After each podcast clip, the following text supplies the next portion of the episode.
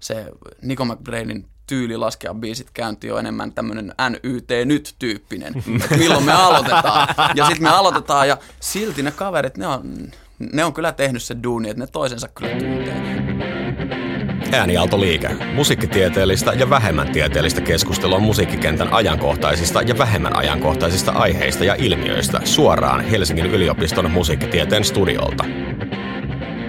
Äänialtoliike on Synkooppilehden päätoimittajien puheohjelma sekä tiede- että fiilis pohjalta. Minä olen Konsta Harinen, musiikkitieteen opiskelija ja DJ. Minä olen Taneli Rantala, musiikkitieteen opiskelija ja kitaristi. Ja jos rumpujen soitto ei kiinnosta, niin kohta kyllä kiinnostaa, koska meillä on jälleen kerran täällä Ana Vilkkumaa.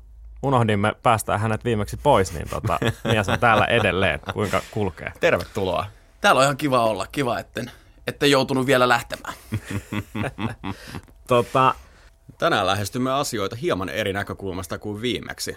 Viimeksi puhuttiin sun bändistä Shiraz Laneista aika paljon, puhuttiin sun henkilökohtaisesta rumpufilosofiasta, vähän siitä, miten Shiraz Laneissa työskentely demokraattisuutensa kannalta poikkeaa ehkä sitten studiosessaritoiminnasta ja muusta, ja tänään mennään sitten täysin eri asioihin. Et yritetään vähän päästä ammattikeikan ja se anatomian ytimeen, ja sitten kans pikkusen pohtia sitä, että millaista opettaminen on ja mikä sun opettamisen filosofia on. Kyllä.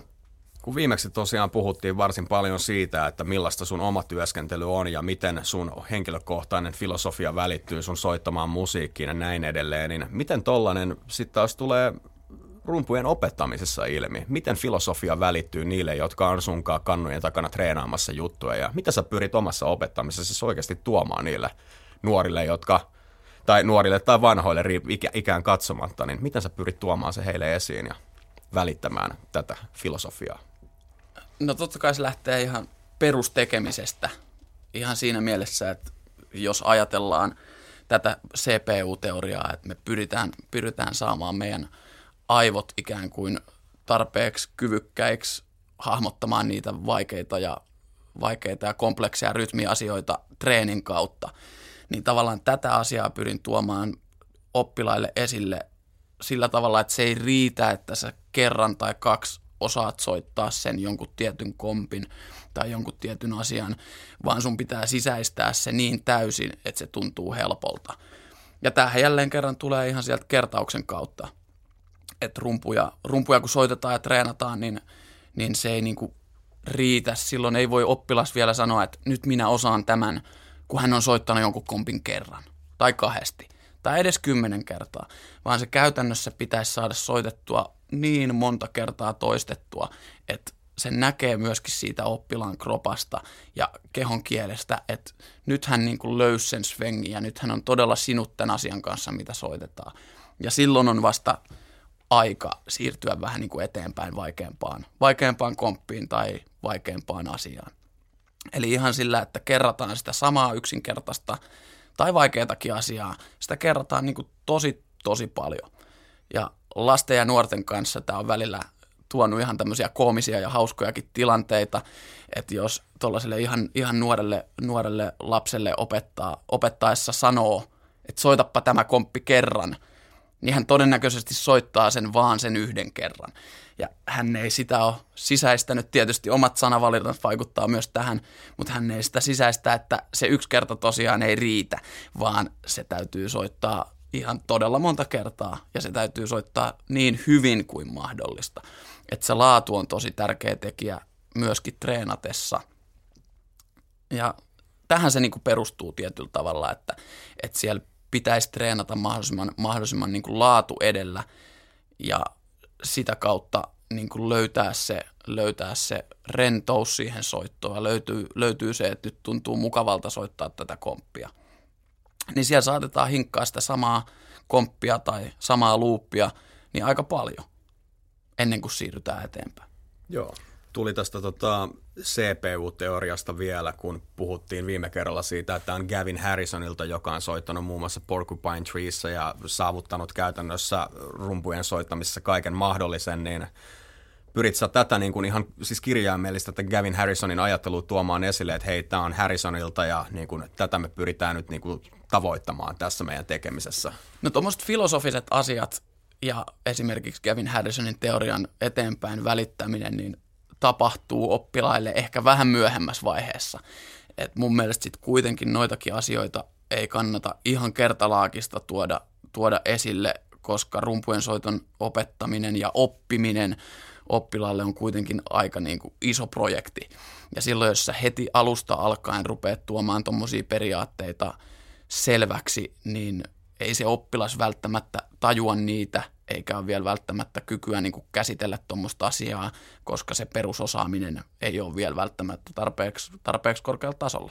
Et silloin lähdetään aina niin kuin palapalalta pienistä asioista liikkeelle, ja vaikka toi on mulla ihan selkeä filosofia, ja mä tiedän sen, niin siinä saa hetken aikaa ventata ennen kuin tota lähtee kertomaan oppilaalle, koska tota, sit vasta myöhemmässä vaiheessa rumpalille, joka on vähän kokeneempi, niin sitten vasta alkaa olla sitä käsittelykykyä noille asioille ja pystyy myös tämmöisestä asiasta niin kuin puhumaan.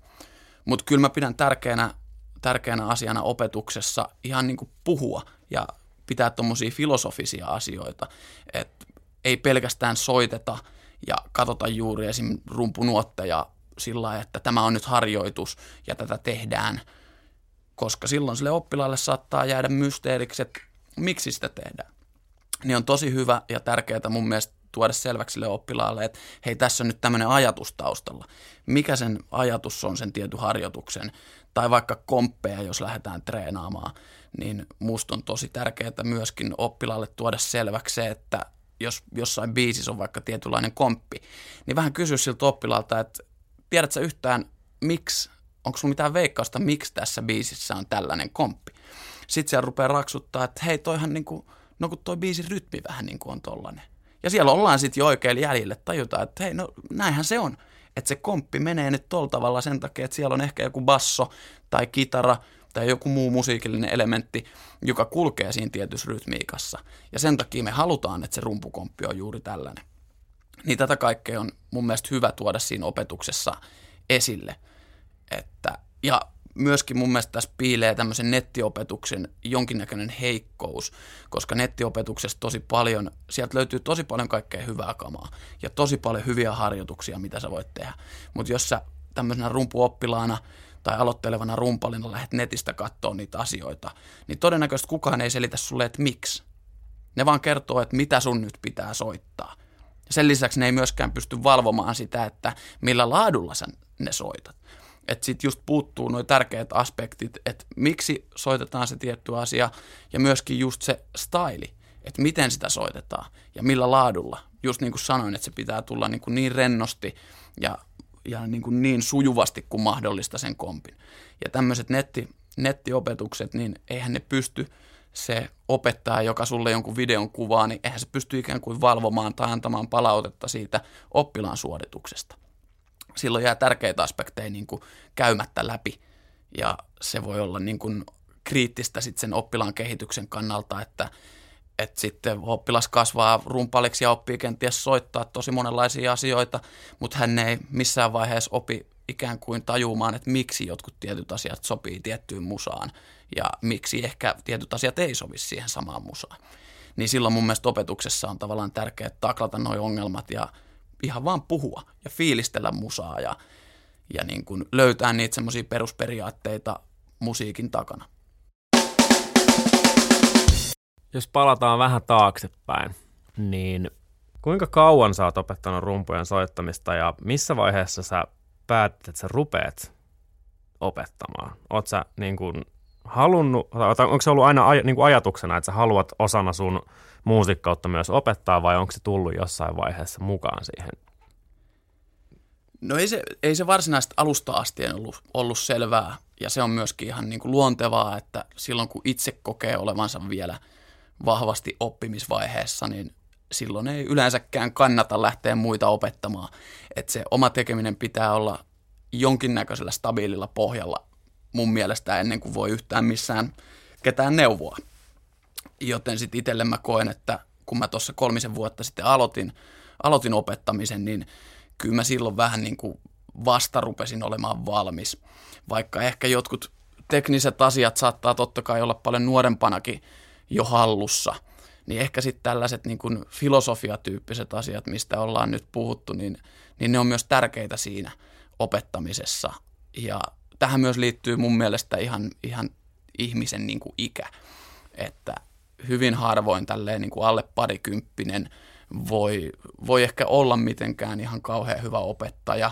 Totta kai poikkeuksia löytyy, mutta ihan sen takia, että elämänkokemus on aika rajallinen siinä kohtaa. Sitten vähän vanhempana, kun rupeaa olemaan ihan peruselämänkokemusta, niin musta tuntuu, että, että kaiken näköinen opettaminen käy vähän kivuttomammin, koska on ylipäätänsä kokemusta viha elämisestäkin enemmän. Ja totta kai tässä asiassa, niin kun alkaa olla rumpalina itsellä paljon kokemusta, niin koen, että nyt alkaa olla silleen tavallaan tarpeeksi natsoja pikkuhiljaa opettaa myös muita. Ja hyvin vahvasti tietysti itsellä, koska mä kävin noilla rumputunneilla alkuvuosina muutaman vuoden. Sitten mä olin muutaman vuoden, soittelin bändeissä teini-ikäisenä. Sitten mä kävin taas muutamia vuosia vähän eri rumpuopettajilla. Ja nyt sitten aikuisiellä sen Popiats-konservatorion. Niin mä oon itse käynyt hyvin, hyvin monella erilaisella opettajalla ja hyvinkin niin kuin eri vaiheessa mun uraa rumpalina on ottanut niitä tunteja ja ottanut oppia muilta – niin siihen tämä myös perustuu itsellä tämä opettaminen, että mulla on myös kokemusta oppilaana olemisesta aika paljon. Ja silloin sitä mä myös niin kun käytän hyödyksi paljon tässä opettamisessa, että mä en ole pelkästään itse oppinut, vaan mulla on paljon taustaa myös oppilaana olemisesta, jolloin mä koen, että se opetustilanne on myöskin ehkä paremmin hallussa. Ja sitä ymmärtää myös vähän niin kuin elämänkokemuksen myötä ja eri rooleissa toimiessaan, niin kartuttaa käsitystä siitä, että miten yksilöt toimii, minkälaisia tarpeita heillä on ja näin edelleen.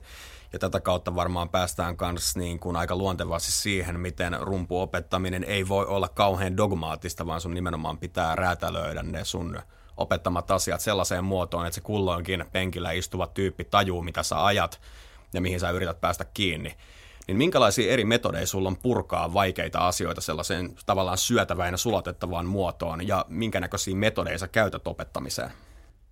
Joo, toi on hyvä kysymys, koska tota, monestihan ajatellaan, että jos sä osaat jonkun asian hyvin, niin silloin sä itse asiassa osaat purkaa sen yksinkertaisesti myös muille.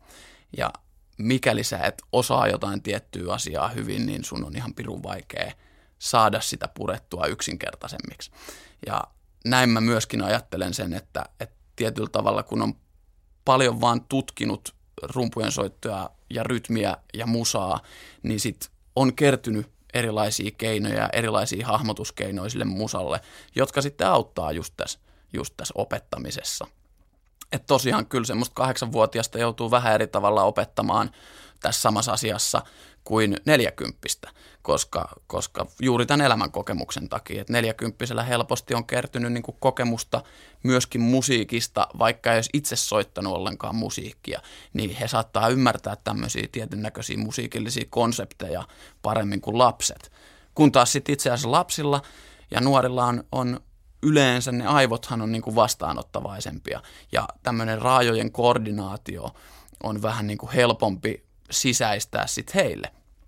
Joten vähän joutuu pelaa sitten, pelaa sitten aina tietysti sen kanssa, että, että minkälaisia vaikka vertauskuvia ja minkälaisia esimerkkejä siinä opetuksessa käyttää. Ja just riippuen siitä oppilaan iästä ja, ja muusta, muusta sitten elämänkokemuksesta, elämäntilanteesta, niin pikkasen eri tavalla joutuu, joutuu niin kuin niitä asioita pureksimaan. Mutta sillä että jos oppilas tulee ensimmäiselle rumputunnilleen, ihan minkä ikäinen hyvänsä, ihan tota, ihan mikä tilanne hyvänsä, niin se perusasia on itse asiassa aika samantyyppistä opettaa. Ja näin niin kuin pedagogisesta näkökulmasta, niin varmaan suurin osa rumpuopettajista opettaa perusrytmiikan ja peruskompin ja tämmöisen perustoiminnan samalla tavalla, ja se on laskeminen. Ja se tarkoittaa, että monessa tilanteessa ennen kuin me ruvetaan edes soittamaan, niin me ruvetaan laskea. One, two, three, four, one, two, three, four. Ja tohonhan meillä perustuu suurin osa musiikista, eli tahtilaji neljä neljäsosaa. Ja silloin kun toi saadaan oppilaalle, sisä, niin kun oppilas sisäistää käytännössä laskemaan neljään, niin se on ihan se niin kuin ensivaihe ei ole vielä edes kapuloita välttämättä kädessä, ei ole niin kuin mitään tekemistä varsinaisesti soittamisen kanssa. Osataan laskea neljä. Se on se ensimmäinen piste, mistä lähdetään. Sitten me ruvetaan pikkuhiljaa hakemaan, että okei, sun oikean käden pitäisi soittaa koko ajan sinne niille numeroille sekä myös niiden numeroiden väliin, eli niin sanottuja kahdeksasosa nuotteja. Jalka, eli bassorumpu tulee aina ykköselle ja kolmoselle. Vasen käsi, eli virveli, virveli soitetaan kakkoselle ja neloselle. Ja tämä on sitten peruskomppi ja tämä käytännössä opetetaan aikuisille, lapsille, kaikille ihan samalla tavalla. Se lähtee tuosta laskemisesta ja sitten ruvetaan hahmottelemaan, että miten ne kädet siihen niin tulee päälle.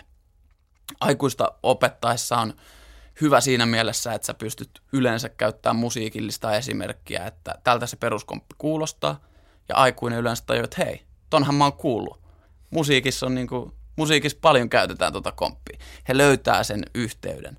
Lapsi ei välttämättä löydä, koska ei ole välttämättä kuunnellut musiikkia juurikaan ja samalla tavalla ei niin tiedosta ja hahmota niitä asioita, niin ei välttämättä pysty heittämään sitä esimerkkiä, että tältä se komppi nyt sitten kuulostaa. Heillä ei ole sitä, sitä tota sisäistämiskykyä siinä mielessä. Me voitaisiin itse asiassa kuunnella peruskomppi tähän väliin ihan vaan asian selventämiseksi.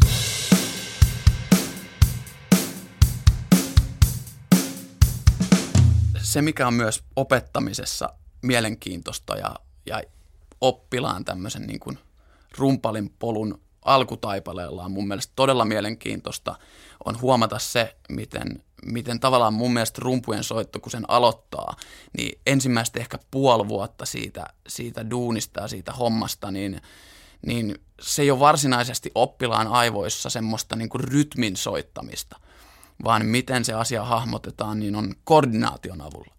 Että se, miten mä esimerkiksi puhun ja opetan oppilaista on, että mä sanon, että oikea käsi tekee tota – vasen käsi tekee tota, jalka tekee tota. Ja sillä se hahmotetaan alkuvaiheessa. Meidän jalka soittaa sitä bassarumpua, oikea käsi soittaa haitsuu, vasen käsi soittaa virveliä. Mutta oppilas hahmottaa sen ja minä opetan sen sillä tavalla, että puhutaan niistä raajoista. Oikea käsi, vasen käsi, oikea jalka. Tässä vaiheessa vielä ei löydy semmoista hahmotusta, että mikä on se soundi, mikä sieltä tulee, mikä on se rytmi se tavallaan tulee sitten sen polun varrella ehkä noin puolen vuoden kuluttua, että itse asiassa siellä tapahtuu selkeä semmoinen switchi siellä oppilaan aivoissa ja mielessä, että enää ei ajatellakaan sitä asiaa, että jalka ja oikea käsi ja vasen käsi, vaan automaattisesti ollaan sisäistetty se, että se oikea jalka tekee pum, vasen jalka tekee pa, anteeksi vasen käsi tekee pa ja oikea käsi tekee tsch, ja sitten jos mä rupean beatboxaa rumpalille, punch, patch, pum, pum, patch, oppilas todennäköisesti osaa soittaa sen ihan korvakuulolta siinä tietyn ajan jälkeen. Aloitteleva oppilas ei, koska hän ei tajua, että mikä soundi tulee mistäkin raajasta. Joten ensimmäiset kuukaudet tätä rumpujen soiton opiskelua ja opettamista, niin se on niin kuin tietyllä tavalla se on koordinaation treenaamista. Opetellaan, että miten meidän raajat pystyy toimimaan samanaikaisesti, mutta tekemään eri asiaa. Ja sitten kun pari kuukautta sitä tehdään, niin, niin kuin mystisesti löytyy se, että enää ei tarvikaan ajatella, että nyt minun jalkani tekee näin, vaan ajatellaan vaan pum, sitä soundia, minkä se oikea jalka tuottaa. Ja se on musta tosi hieno tämmöinen niin kuin ensimmäinen virstanpylväs aina siinä oppilaan kehityskaaressa, että, että se semmoinen niin raajoja ja koordinaatiokyky, niin, se niin kuin, sen perusteet on jo löydetty. On niin kuin saatu se peruste, että komppeja soitetaan näin, siinä oikea käsi toimii näin, vasen käsi näin ja jalka näin. Ja siitä tulee vähän niin kuin itsestäänselvyys, että jos mä sanoin, että soita pum, niin se oppilas soittaa automaattisesti jalkaa. Sen ei tarvitse ruveta miettiä, että mikä raaja se nyt sitten olikaan. Ja se on niin kuin eka, eka tämmöinen niin kuin hyvä virstanpylväs ja siitä mun mielestä sit alkaa tavallaan, tavallaan se matka sillä rytmin kiehtovaan maailmaan. Lähetyksen epäsuosittu argumentti. Studiossa vakiopanelistit Alpo Kelbumi ja Bävä Hyndi. Sekä rumpalistiguru Ana Vilkkumaa. Yeah. Diggaat sä Meshugahista? En. Mä menen vaikka vessaan tässä. mä diggaan Meshugahista. Mä en tiedä diggaaks Ana Meshugahista, mutta tota, mä oon kuullut tällaisia erikoisia kaikuja, että Bleed niin se ei todellisuudessa ole niin innovatiivinen kuin yleisesti uskotaan se Thomas Hagen rumpujuttu. Haluatko avata tätä ajatusta vähän enemmän? No voin avata, eli, eli kyseessähän on, oikeasti hieno rumpukomppi ja oikeastaan koko biisi rakentuu sille rytmille, missä tämä basari, basarikuvio periaatteessa määrittää sen koko biisin. Kitara, kitara menee basarikuvion mukaan ja, ja nimenomaan näin päin sanon, koska on ymmärtänyt, että se oli nimenomaan Thomas Haake, joka sen idean toi niin kuin ensiksi pöydälle ja sen mukaan sitten lähdettiin ne kitaratkin sovittaa siihen päälle. Mutta joka tapauksessa hieno, hieno rumpukomppi kyseessä ja se meni viraaliksi ja siitä tuli bändin iso hitti. Ihan syystäkin, se on hieno biisi ja se on siinä mielessä kekseliäs asia laittaa se tommoseen pakettiin. Mutta se rytmiikka, mikä tässä on, mitä siellä basareissa tapahtuu, niin se on tavallaan aika vanhaa perua. Että se rytmiikka, mitä, mitä siellä mennään, niin siellä mennään tämmöistä polyrytmistä käytännössä 3 over 4, eli me soitetaan niin kuin jaloilla, jaloilla kuvioa, mikä, mikä menee käytännössä kolmeen. Eli, eli lasketaan ikään kuin kolmeen, mutta biisi on ihan normaali neljä neljäsosa backbeatti kakkosella ja nelosella. Ja tällöin se kolmeen laskettava, kolme, kolmeen menevä basariluuppi, niin se käytännössä kierii siellä nelosen alla ja luo täten polyrytmin siihen koko biisiin. Se on vaikea toteuttaa ja siinä on vaikea pysyä messissä, jos sitä soittaa, koska sun kädet tosiaan soittaa sitä, sitä neljään menevää kuvioa ja jalat soittaa kolmeen menevää kuvioa, niin siinä menee sekä aivot että, että jalat että kädet helposti solmuun siinä mielessä täydet propsit Thomas Haakelle ja Meshugahille, koska se on, se on niin kuin magea juttu. Mutta tämä rytmiikka, mitä siinä käytetään, niin, niin ei, ole, ei ole tavallaan sen kummosempi. Että esimerkiksi Tony Williams aikanaan, aikanaan joka oli tämmöisen Blushda-nimisen rumpufillin, legendaarisen rumpukuvion isä, niin siinä oli, oli käytännössä jo samanlaista rytmiikkaa, tämmöistä tärttä, tärttä, tärttä, tärttä, tärttä asiaa. Soitettiin vaan käsillä silloin. Ja tota kyseistä rytmiikkaa myös Neil Peart on soittanut paljon Rushissa ja, ja lukemattomat muut rumpalit on kyllä tehnyt sitä. Mutta se innovatiivius, mikä siinä Thomas Haakella on ollut, että hän on keksinyt laittaa sen jaloille ja keksinyt tehdä, tehdä siihen polyrytmin niin, että kädet vetää sitä neljään menevää kuvioa, jalat kolmeen. Hienosti keksitty. Itse basarin rytmissä ei ole siinä mielessä mitään, mitään niin kuin uutta tai mitään sen ihmeellisempää, mutta tota, hieno komppi kyllä. Mites Nico McBrain? Nico McBrain. Itse asiassa löytyy, löytyy Nico McBrainilta paljon törttö, törttö kamaa, joka perustuu siihen, tota, perustuu siihen samaan, samaan idikseen. Sulkeaksemme luupin jälleen, jos kuulet jonkin asian ensimmäistä kertaa, se ei tarkoita sitä, etteikö sitä olisi joku jo aiemmin eri yhteydessä tehnyt. Juuri näin, mutta tässä on tietysti myös se pointti, että ei ole tarkoitus väittää, että joka ikisen asian, mitä, mitä rumpali tai kuka tahansa muusikko keksii, niin pitäisi ollakaan täysin itse keksitty. Koska esimerkiksi oma meikäläisen style, niin kyllä mä silleen 99 prossaa niistä jutuista, mitä mä soitan, niin kyllä mä oon ne pöllinyt joltain muulta. Ja se on ihan fine. Nykypäivänä musiikkia on tehty niin paljon, että on todella vaikea keksiä jotain semmoista, mitä ei olisi aikaisemmin tehty niin tästä ei missään mielessä nyt syytetä Thomas Haakea, mutta, mutta sanotaan näin, että, että ei se rytmiikka siinä biisissä ole, ole sen kaksisempi kuin mitä on tehty jo 50 vuotta aiemmin. Sulkeaksemme luupin uudelleen, kaikki asiat rakentuvat jo olemassa olevien asioiden päälle, eikä mikään lopulta ole koskaan täysin autenttista tai uutta.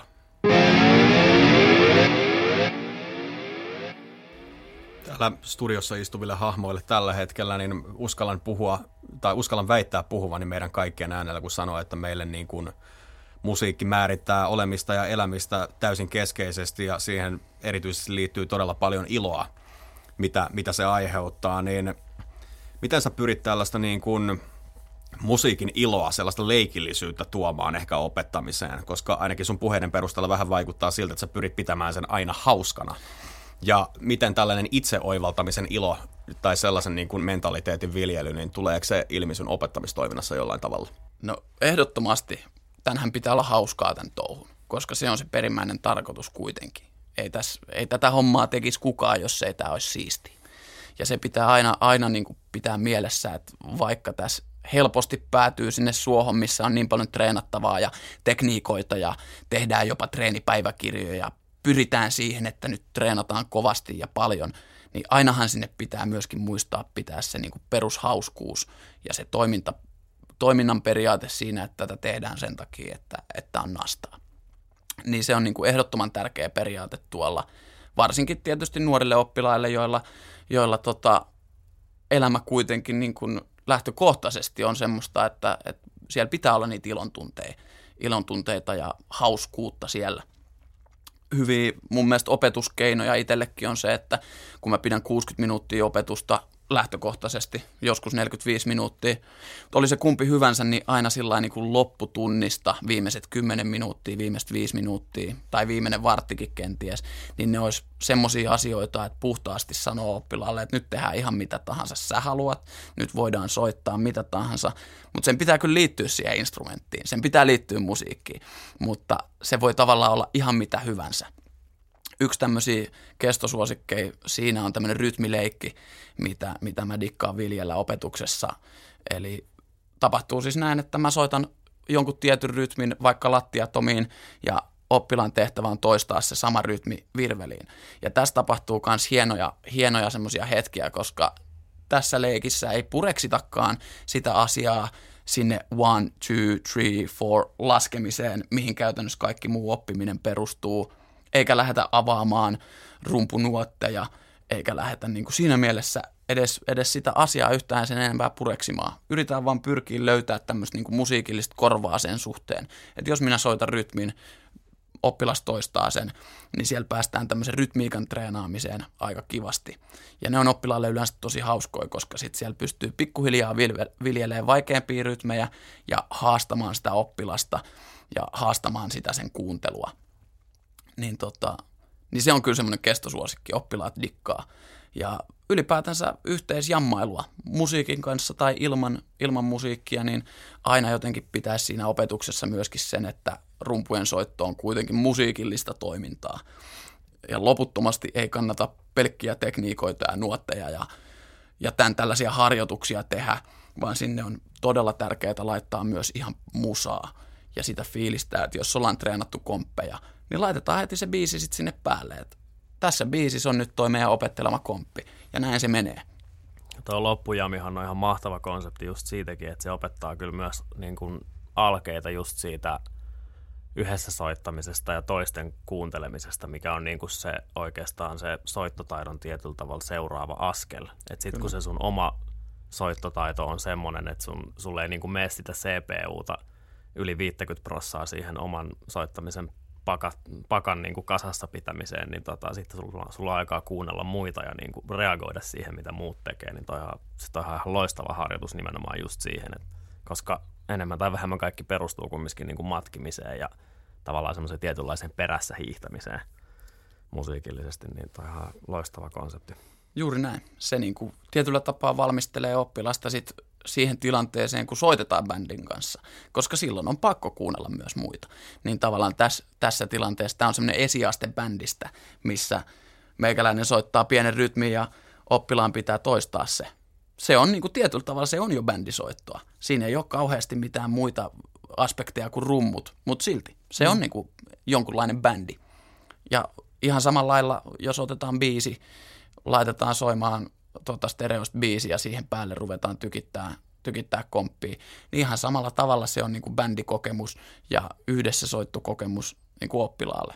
Ja silloin jälleen kerran tämä CPU tulee – tulee tarpeeseen, koska semmoinen komppi, mikä on liian vaikea oppilaalle, joka vie sitten just tietyllä tavalla liikaa tätä CPUta, niin on todella vaikea soittaa se itse asiassa sen musiikin kanssa. Koska silloinkin, kun soitetaan jo valmiiksi nauhoitettua musiikkia ja soitetaan siihen päälle rumpuja, silti meidän täytyy kiinnittää älyttömän paljon huomiota ja meidän käytännössä yli puolet meidän aivotoiminnasta pitää mennä siihen, että me kuunnellaan, että me ollaan sen biisin kanssa synkassa. Ja jos on liian vaikea komppi oppilaalle, niin silloin ei se, ei se pysty soittamaan sitä tämän biisin kanssa. Se on aina helpompi soittaa sitä komppia niin kuin itse, itsekseen, ilman musiikkia, ilman mitään, juuri sen takia, että silloin ei tarvitse kiinnittää huomiota niin kuin, ikään kuin itsensä ulkopuolelle siihen musiikkiin. Ja tota, mutta tätä kautta, sen tekemisen kautta jälleen paljon, mahdollisimman paljon myöskin musiikkiesimerkkejä, mahdollisimman paljon biisin kanssa soittamista, niin niin tulee sitä taitoa myös siihen, että oppii soittaa niitä komppeja ja jopa fillejä biisin päälle, jolloin sitten joutuu ikään kuin valmistelemaan itsensä siihen, että soittaisi bändin kanssa.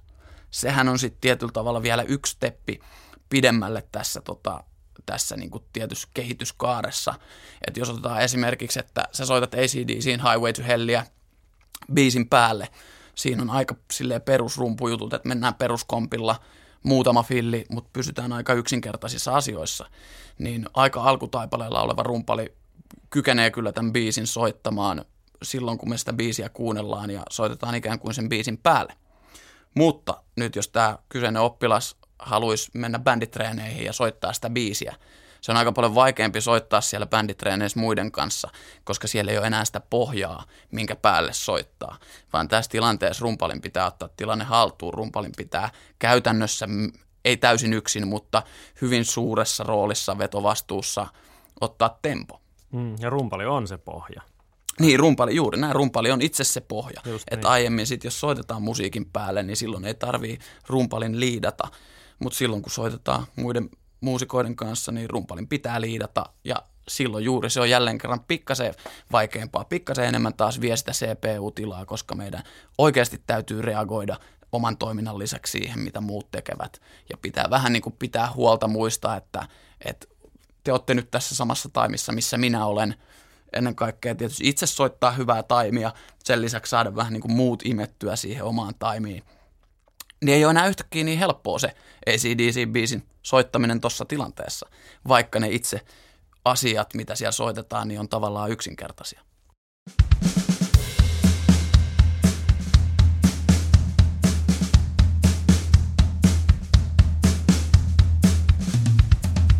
Miten sä opetat taimia tai tempoa? Voiko sitä opettaa vai kuinka, kuinka sisäsyntystä semmoinen niin kuin – rumpalitason rytmitaju on, koska siinähän on eroja. Sulla voi olla niin kuin tavalli, per, tietty perustason rytmitaju, mutta jos oot rumpali, niin se korostuu se sun niin kuin aikakäsitys ja ne niin kuin iskut ja se iskujen välinen aika, että mitä siellä tapahtuu ja mitä ei. Voiko sitä opettaa ja miten sitä opetetaan?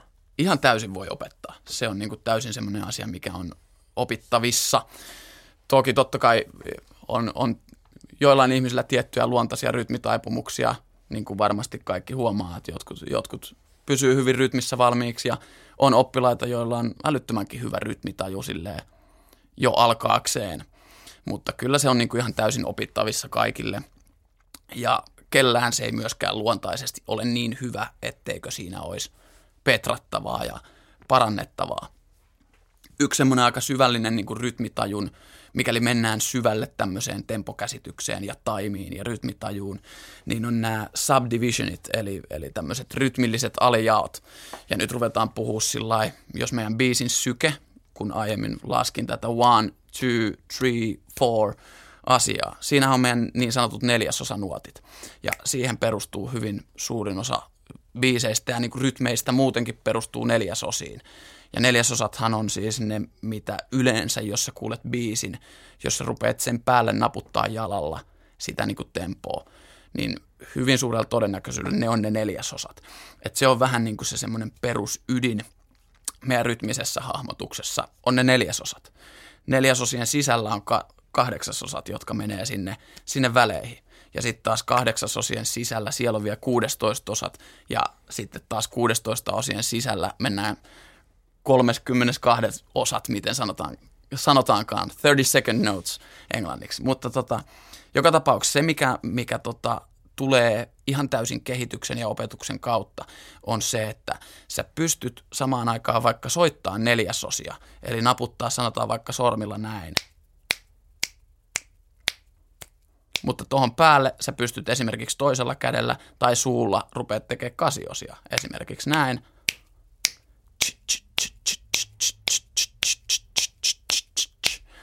Tuossa mä teen suulla kasiosat, kädellä neljäsosat. Tuohon perustuu tämmöinen ultimaattinen tosi hyvä taimi. Jos me soitetaan jotain todella hidasta komppia, missä me ei soiteta paljon nuotteja ja me soitetaan vaikka just niitä neljäsosia, ne nuottien väliset ajat on tavallaan niin pitkät, että sun on pakko sun pään sisällä laskea noita kasiosia tai 16 osia tai tai jotain, jotain niitä nimenomaan subdivisioneita, jotka menee sinne neljäsosien sisälle. Koska jos sä lähdet vaan ikään kuin soittamaan ja ajattelemaan niitä neljäsosia, niin niin kuin sanoin, nuottien väliset ajat menee niin pitkiksi, että se menee pikkasen semmoiseksi veikkaukseksi, että milloin se seuraava nuotti nyt tulee. Ja juuri nämä niin kuin subdivisionit on sen hyvän taimin ja hyvän tempokäsityksen A ja O. Vaikka me soitetaan tietynlaista komppia, niin meillä pitäisi olla se käsitys, että mitä ne nuottien sisäiset ajat, vaikka ne on periaatteessa hiljaisuutta, niin meillä pitäisi jossain olla. Joko se menee tuommoisella soundilla sun päässä, mulla itsellä henkilökohtaisesti mun vasen jalka polkee koko ajan pientä liikettä kahdeksasosia, temposta riippumatta mun vasen jalka pomppailee aina, se ei tee mitään soundia, mutta se tuo mun kehoon jatkuvasti sen biisin, subdivisionin, ja se varmistaa, että mulla periaatteessa ne isommatkin iskut ja ne harvemmin tulevatkin iskut ovat silti niin kuin täysin taimissa. Mä oon miettinyt just tätä rumpaleiden vasemman jalan liikettä joskus, joskus paljonkin, että mistä se tulee, ja sä just vastasit siihen kysymykseen. Eli käytännössä se on semmoinen niin kuin, siis se on subdivision, että on se poljet koko ajan, että, se, että sulla pysyy se niin kuin tavallaan se taimi, mitä sä teet. Kyllä, se on vähän kuin, niin kuin henkilökohtainen metronomi. Okay. Että sä sillä annat sun omaan kroppaan signaalia, että missä ne kasiosat menee, niin silloin kaikki mitä, sä, kaikki mitä muu sä soitat oikealla kädellä, vasemmalla kädellä, vaikka sä soittaisit harvempia nuotteja, vaikka sä soittaisit 16 osa nuotteja, niin se niin kuin tietty perussyke, kun on siellä vasemmassa jalassa, niin se, se tota, varmistaa, että ne kaikki muut asiat, mitä sä teet, niin loksahtaa niin kuin paikoilleen. Ja toihan siis niin kuin, toi on aika yleinen toi vasen jalka. Se voi olla, se voi olla mikä tahansa muuraa ja se voi olla päässä siis niin kuin pyörivä tommonen shakeri tai mikä hyvänsä, mutta se on vaan tärkeää, että se on niin kuin olemassa. Vasen jalka on varmasti monelle luonnollinen sen takia, että, että sillä tehdään ehkä ylivoimaisesti vähiten niin kuin musiikillista, soundillista asiaa. Siinä, missä meidän oikea jalka soittaa basaria – kädet soittaa rumpuja, niin vasen jalka yleensä soittaa vaan haitsunavauksia tai sitten tuplapedaalia, mutta se on niinku raajoista yleensä se, jolla on vähän niinku vähiten tekemistä. Silloin se on luontaista, että se on sitten se ikään kuin raaja, joka toimii meille vähän tämmöisenä metronomina ja niinku guidelineina. Joutuuko sitä ikinä rajoittaa sitä sen vasemman jalan tamppausta? Esimerkiksi silloin, kun sä soitat haitsu kiinni tai, tai siirrät sä sen kantapäälle silloin, kun sulla on haitsu kiinni vai miten sä sen teet? Koska, koska ainakin esimerkiksi äänitystilanteessahan se voi tuottaa aika ison määrän ylimääräistä meteliä, jos sä niin kuin sihauttelet sitä haitsua siellä jatkuvasti sillä vasemmalla jalalla niin kuin tavallaan turhaan. Joo, no just näin. Toi on hyvä pointti, koska vasen jalkahan sit, jos sä pidät sitä vasenta jalkaa siellä haitsupedaalilla, niin sehän tosiaan tekee sinne haitsuun sitä, sitä soundia. Eli sitten tavallaan sun pitää tietoisesti ratkaista se ongelma, että haluut sä, joihinkin paikkoihin se on musiikillisesti ihan älyttömän hieno juttu. Jos sä soitat oikealla kädellä vaikka crashiin komppia ja sulla on se biitti siellä, niin sä periaatteessa se haitsu on vapaana, niin sä voit koko ajan polkea sitä sille äänekkäästi, se haitsu tekee sinne sen chat chat chat chat chat chat. Tosi kiva soundi, saattaa tehdä hienoa, hienoa groovea siihen biisiin. Mutta jos sä et sitä sinne halua, sä et halua todellakaan sitä soundia, sä vaikka soitat haitsuu, jolloin sun pitäisi pitää sitä haikkaa vaikka kiinni. Sun pitää ratkaista se ongelma, että miten sä saat tietyllä tavalla tämän liikkeen ja tämän saman kasiosa pulssin sun kroppaan ilman, että se tekee soundi. Ja esimerkiksi mun tapauksessa mä teen just niin kuin sanoit, jos mä soitan haitsuu ja mulla on haitsu kiinni, niin mä käytännössä teen sen liikkeen mun vasemman jalan kantapäällä ja missään vaiheessa tämä kantapää ei osu lattiaan, koska just niin kuin sanoit, studiossa äänitystilanteessa siellä rupeaa kengät kopiseen lattiaa vasten, sieltä tulee soundia, sitä ei haluta minnekään levylle. Niin tätä täytyy välttää, joten se mitä mä teen, että se niin kuin jalka käytännössä vaan heiluu ilmassa, mutta se heiluu tämän niin kuin kasiosan taimissa. Eli silti, silti mulla on tämä metronomi, mutta pystyn tavallaan varpailla samaan aikaan pitää esimerkiksi sitä haitsua kiinni. Et se on enemmänkin niin kuin, se on tavallaan, mä näen sen semmoisena juttuna, että sulla on niin kuin kroppa elää sitä rytmiä. Et se ei ole varsinaisesti sen tarkoitus ei ole tehdä soundia eikä varsinaisesti ole tarkoitus toimia edes ehkä niin kuin metronomina siinä määrin, että sen pitäisi olla ultimaattisen tarkka. Mutta se mitä se luo, niin se tekee, se tekee susta tämmöisen niin kuin liikkuvan rytmi koneen tavallaan. Että sä, sä liikut sen rytmin mukana ja sun joka ikinen raaja elää sitä rytmiä ja se vasen jalka tuottaa siellä tietyn näköistä liikettä, niin, niin se tuntuu se soittaminen luontevammalta. ei ole niin jäykkä. Todella mielenkiintoista. Mä oon nimittäin miettinyt siis vuosia tätä, että mistä toi johtuu. Mutta en ole jostain syystä tullut kysyneeksi esimerkiksi sulta, että no. miten toi, miten toi niinku toimii tai mikä tuon funktio on. Mut Tietysti se niin kuin joissain harjoitustilanteissa saattaa olla semmoinen, että, että sitä joutuu myös oikeasti treenaamaan. Et jos lähdetään soittaa, soittaa monimutkaisia juttuja ja vaikka semmoisia, missä meillä tulee sekä molempia käsiä että basari alkaa sekaisin ja vaikka polyrytmiä sillä, että me soitetaan kolmella jaollisia asioita, mutta me halutaan meidän vasemman jalan kuitenkin tykittämään niitä kasiosia, jolloin se soittaa käytännössä neljällä jaollisia juttuja jälleen kerran mennään aika mukkelis siellä kropan koordinaation kanssa, jolloin se saattaa vaatia myös ihan niin kuin harjoitusta, että hahmotetaan se, että miten se vasen jalka nyt, että tuleeko se nyt oikein käden kanssa vai vasemman käden kanssa samaan aikaan ja, vai oikean jalan kanssa. Nämä alkaa olla tietyissä pisteissä niin jo aika haastavia ja vaativia niin kuin harjoituksia, että jos me soitetaan vaikka kolmella jaollisia kuvioita meidän, meidän oikealla, vasemmalla ja kädellä ja oikealla jalalla, ja siihen päälle pitäisi mennä neljällä jallinen vasemmalla jalalla, niin, niin tota, se saattaa vaatia ihan tämmöistä rehellistä harjoitusta, mutta sitten tietyssä pisteessä se kyllä jossain kohtaa myös kääntyy niin, että se vasen jalka vähän niin kuin rupeaa elää omaa elämäänsä, ja se vaan kykenee tekemään tämän perus asian kasiosien polkemisen sinne sekaan, vaikka sun kädet tekis mitään, vaikka sun oikea jalka tekisi mitä. Et silloin se toimii ikään kuin, ikään kuin, niin kuin omavaraisena raajana, jolla on vain yksi tehtävä ja se ei ikään kuin häirinny niistä muista raajoista.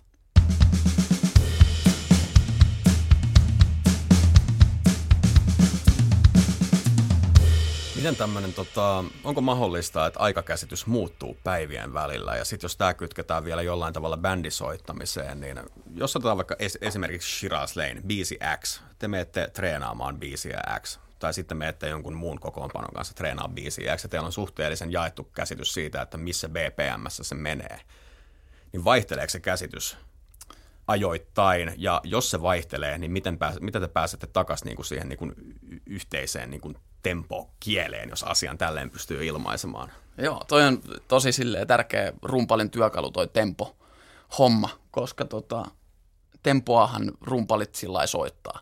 Että se on hyvin pitkälti rumpalin vastuussa, että biisit vedetään niin kuin oikeaan tempoon. Ja se, että se niin kuin oikea tempo löytyy, niin monesti se rumpali vähän niin kuin vetää sitä kelkkaa, että vedetäänkö tämä nyt hitaasti vai nopeasti vai siltä väliltä. Ja toi on ikuisuuskysymys varmasti kaikille, kaikille niin kuin bändeille ja, ja niin kuin studiomuusikoille ja kaikille. Se on hyvin tärkeä kysymys, että mikä tämä tempo nyt on ihan eksaktisti. Ja sitä joskus analysoidaan todellakin paljon, että pitäisikö tämä nyt olla ihan himpsun nopeampi tai hitaampi. Ja, ja siihen voi niin kuin melkein koko elämänsä käyttää tuommoiseen tempoanalysoimiseen. Mutta mun kokemus on se, että se, se tota, jännä juttuhan tässä on, on se, että tempokäsitys on subjektiivinen. Ja sun oma tempokäsitys on myös hyvinkin tämmöinen muuttuva asia. Sä voit sen ihan testata himassakin, huomaat sen, että jos sä laitat heti herättyäsi vähän tämmöisessä aamukohmelossa ja tämmöisessä niin kuin pikkasen väsyneessä olotilassa laitat jonkun biisin soimaan, se todennäköisesti kuulostaa ja tuntuu aika nopealta se biisi, koska sä et ole ihan valmis vielä päivää ja sä oot vähän väsähtänyt ja sun aivot ei ehkä käy vielä ihan täydellä teholla. Sitten sä laitat tämän saman biisin viiden tunnin päästä, kun sä oot herännyt päivään, sä oot syönyt aamupala ja lähtenyt liikkeelle ja sulla on hyvä drive. Sä laitat saman biisin soimaan. Se tuntuu paljon rennommalta se tempo. Ja sä oot vähän niin kuin enemmän sinut sen kanssa, että se on taas nyt tää tempo. Ja sama asia voi tapahtua illalla, jos sä oot vaikka vähän ylivirittyneessä tilassa ja oot koko päivän säätänyt, niin jotenkin semmoinen nopeakin biisi saattaa tuntua susta hitaalta, koska sun hetkittäinen olotila on, on tämmöinen niin hätäinen tai kiireinen. Ja tämä on kyllä ihan niin kuin semmoinen asia, mitä jos haluaa päätyä tämmöiseen tosi objektiiviseen niin kuin tempokäsitykseen ja haluaa olla rumpali, joka pystyy toistamaan oikeasti illasta toiseen biisit tismalleen samassa temmossa, niin se vaatii aika paljon tuommoisen jutun analysointia, että että sä tiedostat sen, että tempokäsitys on aika subjektiivinen asia. Ja jos sä oot vaikka kipeänä Euroopan kiertueella ja sulle tulee pieni flunssa ja sun kroppa on aika väsynyt, niin todennäköisesti sä luontaisesti soittaisit ne samat biisit vähän alitempoa, koska sulle ei meinaa riittää paukut soittaa sitä niin kuin oikeaan tempoon. Silloin sun pitää jotenkin tiedostaa se, että tänään mulla on kyllä tämmöinen päivä, että kaikki biisit tuntuu vähän nopeilta, jolloin sä sun vaan pitää tehdä se ratkaisu, että nyt mä soitan tänään ne sillä lailla, että ne tuntuu pikkasen nopeammilta. Ikään kuin ajattelet, että tänään mä soitan hitusen ylitempoa koska sä tiedät, että sun oma olotila nyt vähän vääristää sitä niin kuin tempokäsitystä. Ja päinvastoin sama toistuu paljon yleisempi ilmiö keikalla, kun soitetaan. Tulee hirveä adrenaliinipiikki, meillä on hyvä fiilis, me ollaan innoissamme. Niin aikakäsitys muuttuu sillä että sekuntikin tuntuu vähän pidemmältä ajalta. Ja tämähän tota, välittyy tempokäsitykseen ihan suoraan. Eli silloin meidän tämmöinen niin nopeakin biisi saattaa tuntua hitaalta tässä taas sitten piilee hyvinkin monen nuoren rumpalin, itsekin käynyt sen läpi, tämmöinen todella paha ongelma, että biisit vedetään livenä ihan tajuttomaan ylitempoa. Ne biisit lähtee keuliin ihan saman tie, koko ajan kiilataan ja soitetaan niin kuin liian nopealla temmolla, jopa siihen pisteeseen asti, että se biisi ei edes kuulosta hyvältä, koska se vaan kaahaa. Ja tämä on niin kuin hyvin yleinen ongelma vähän kokemattomille rumpaleille just sen takia, että ei ehkä hiffata sitä, että nyt jos mä vedän vaan fiiliksellä ja tämän hetken tuntemuksen mukaan tämän biisin, niin ei tajuta, että se on todennäköisesti liian nopea. Et livenä yleensä kyllä mun, mun fiilis on se, että kun biisit lasketaan käyntiin, niin yksi tai kaksi tahti olisi semmoinen, mitä mun pitäisi itekseni niin kuin rauhassa miettiä, että missä se tempo nyt olikaan. Onko se tässä? Okei, okay, tuolta se löytyy. Yes.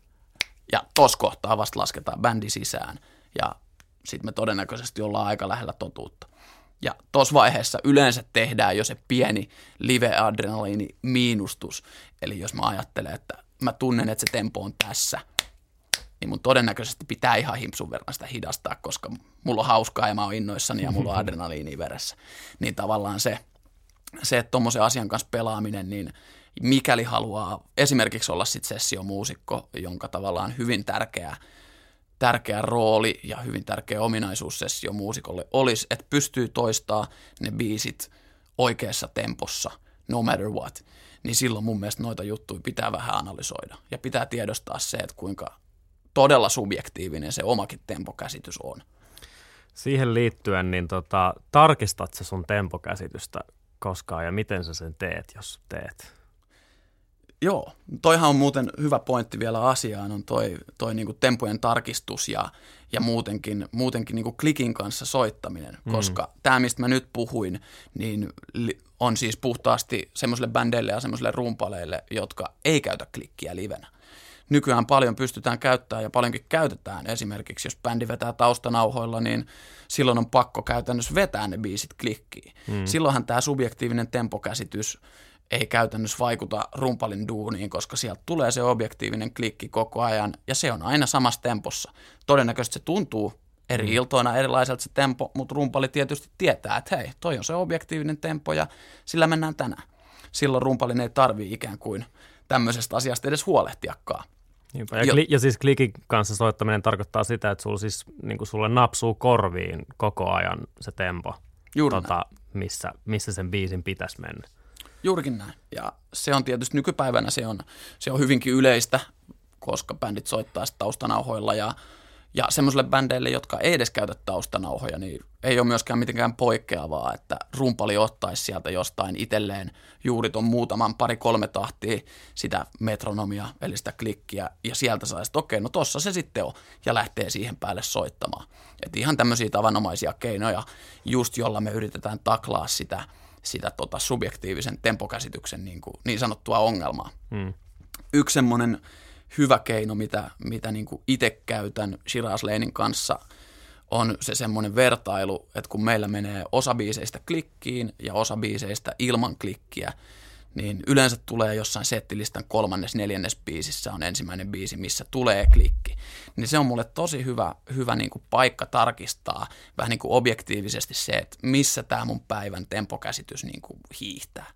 Et jos se biisi, eka biisi, mikä tulee klikkiin, niin tuntuu niin kuin ihan tavanomaisen niin kuin hitaalta, Niin kuin yleensä ne sinne päin tuntuu. Harvoin ne tuntuu liian nopealta, koska on hmm. se adrenaliini ja se fiilis.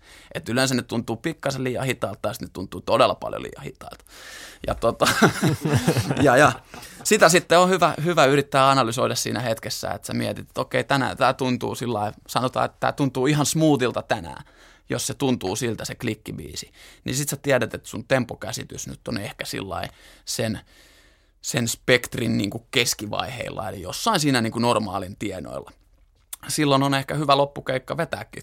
Voi luottaa siihen, että nyt mun tempokäsitys tänään on sellainen keski, keskiverto normaali, klikkibiisi tuntuu aika normaalilta, niin eiköhän sitten, jos mä sillä fiiliksellä perstuntumalla lasken ne seuraavatkin biisit, ne todennäköisesti on sitä keskivaihetta ja sitä hyvää keskitietä. Sitten taas, jos tämä klikkibiisi jonain toisena iltana tuntuu, että nyt tämä tuntuu ihan älyttömän hitaalta ja koko meidän bändi ja minä ja kaikki me meinataan mennä koko ajan niin kuin nopeammin ja halutaan mennä nopeammin, niin silloinhan se viestii suoraan siitä, että nyt sun tämän päivän tempokäsitys on, on vähän kiireinen, että sä haluisit, sä oot jotenkin ekstra innoissasi ja sä haluisit soittaa pikkasen nopeammin. Niin silloin on sit niissä biiseissä hyvä tehdä tätä ikään kuin tempon vähennystä ja tempon alentamista vähän enemmän. Että sitten kun tulee seuraava biisi, sä oot siitä klikkibiisistä oppinut, että nyt tänään meinaa olla vähän kiire. Niin se seuraavassa biisissä vaan rehellisesti lasket sen vähän alitempoa ja soitat koko ajan vähän alitempoa ja luotat vaan siihen, että ulkoapäin se todennäköisesti kuulostaa just oikealta. Sä vaan niin kuin muovaat sitä omaa, pelaat sen oman subjektiivisen tempokäsityksen ja sen fiiliksen kanssa. Voiko tuolla klikkiin soittamisella olla jotain negatiivisia vaikutuksia soittamiseen? No se, mitä helposti tapahtuu, on, on se, että sit ruvetaan liikaa nojaa siihen klikkiin. Eli sit just tämä vähän kaikki, mistä mä puhuin, se rumpalin liidausaspekti ja se tempo, käsitys ja se tavallaan määrittävä tekijä tempoasioissa, niin sehän pikkuhiljaa rupeaa katoa. Jos koko bändi soittaa klikkiin, rumpalille ei ole niin vahvaa roolia pitää sitä tempoa yllä sehän voi olla ihan jees, ei siinä ole niin kuin siinä mielessä mitään ongelmaa, mutta se saattaa tehdä siitä rumpalista joissain tapauksissa vähän niin kuin epävarmemman taimin soittajan. Eli sitten jos tulee tilanne, missä ei ole sitä klikkiä turvana, niin onkin semmoinen outo tuntuma, että ei jotenkin osaakaan pitää sitä taimia niin hyvin, koska sä oot tottunut nojaamaan siihen klikkiin. Sä oot tottunut, että se kone ikään kuin pitää sut taimissa. Ja nyt kun tulee tilanne, missä sä joudut soittaa ilman, ilman klikkiä, niin se ei olekaan niin helppo että en mä missään nimessä kellekään rumpalille suosittelisi sitä, että pelkästään kuunneltaisiin klikkiä, koska vaikka me eletään nykyään modernissa maailmassa, missä paljon asioita tehdään klikin kanssa, paljon asioita tehdään nauhoilla ja joillain se saattaa se klikki olla livesoitos aina, niin silti mun mielestä se on tärkeää, että rumpalilla on se, on se ominaisuus, että pystyy pitää sitä pulkkaa myös yksin, pystyy niin hoitaa sen homman ilman sitä klikkiä ja olemaan tarvittaessa se bändin metronomi.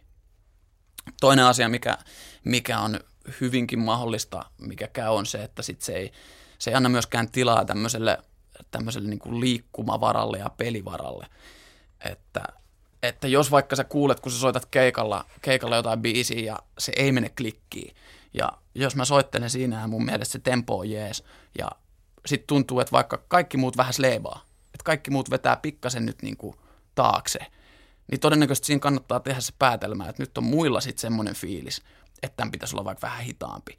Ja silloin mun mielestä hyvä muusikko ja hyvä rumpali ottaa koppia sieltä, mihin ne muut soittaa ja ei lähde niin kuin väkisin huutamaan niille, että nyt tulkaa täällä se mun biitti on, tässä mä haluan sen soittaa. Vaan kuuntelee niitä muita ja tajuu, että okei, jos te haluatte olla tuolla, niin mä vähän kevennän. Mä tuun sinne mukaan sillä meiningillä. Niin tämmöisiä, tämmöisiä niin kollektiivisia taimin eloa taimin eloja ja semmoista pientä pelaamista, mitä bändisoitossa tapahtuu ja mikä monesti niin kuin varsinkin rockibändeissä on niin kuin tosi hienoa, että siellä tulee sitä legendaarista vaaran tunnetta, niin nehän tulee tommosista hetkistä. Ja sitten jos vedetään klikkiin, niin ainakin se semmoinen rytminen vaara ja tempollinen vaara, niin vähän saattaa vähentyä sen takia just, että, että ei, ole, ei tapahdu tommosia niin kuin hetkiä. Että kyllä se, kyllä siinä siinä on myös huonoja puolia siinä niin kuin tai voi olla huonoja puolia siinä niin kuin loputtomassa klikin kuuntelussa.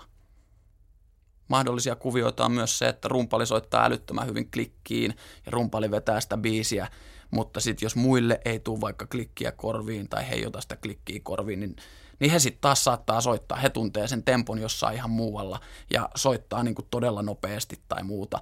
Ja sitten rumpali ei tavallaan pysty lähteä siihen kelkkaan mukaan, kun rumpalilla on se klikki, kenen, mihin päälle pitää soittaa ja muut muusikot ei välttämättä oikein nyt sit välitä, että missä se tempo onkaan, niin sitten se tämmöinen luontainen elo, niin se kyllä poistuu vähän siitä rytmiikasta ja musasta, jos vedetään kaikki klikki.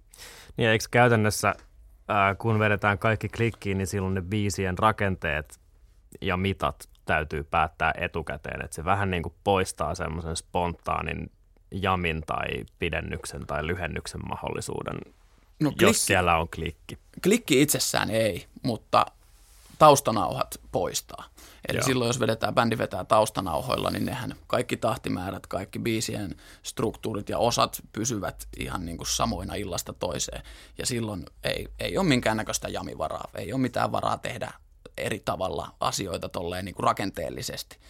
Mutta tavallaan klikki itsessään, niin sehän ei välttämättä poista noita mahdollisuuksia. Mm. Et jos bändi soittaa pelkkään klikkiin, niin rumpali voi esimerkiksi laittaa viideksi minuutiksi sen biisin klikin pyörimään, vaikka biisi kestää kolme ja puoli minuuttia. Ja sitten sinne vaan soitellaan ja se, se niinku tota, klikki ikään kuin pitää vaan sen temmon, mutta eihän se määritä sitä biisin rakennetta. Mutta siinä mielessä olet oikeassa, että kyllähän suurin osa bändeistä, mikäli ne vetää klikkiin, niin ne todennäköisesti vetää taustanauhoilla, jolloin sitten kyllä se, kyllä se niinku biisien mahdollinen tämmöinen live-sovittaminen lennosta, niin ei se ole sitten mahdollista. Lisäkommenttina vielä pakko, pakko sanoa noista klikkiasioista ja tempoasioista on se, että, että jälleen kerran semmoisessa hyvässä balanssissa ja kultaisessa keskitiessä on mun mielestä niin kuin hyvä kulkea. Että esimerkiksi jotkut bändit on niin kuin tosi hienoja esimerkkejä siitä, että, että se tempo nimenomaan elää – ja siellä tulee tätä rock and rollin vaaraa juurikin siitä aspektista, että se ei mene esimerkiksi klikkiin ja että jos nyt rumpalin tempokäsitys siinä päivänä on juuri semmoinen, että tänään soitetaan nopeasti, niin sitten ne soitetaan niin kuin nopeasti.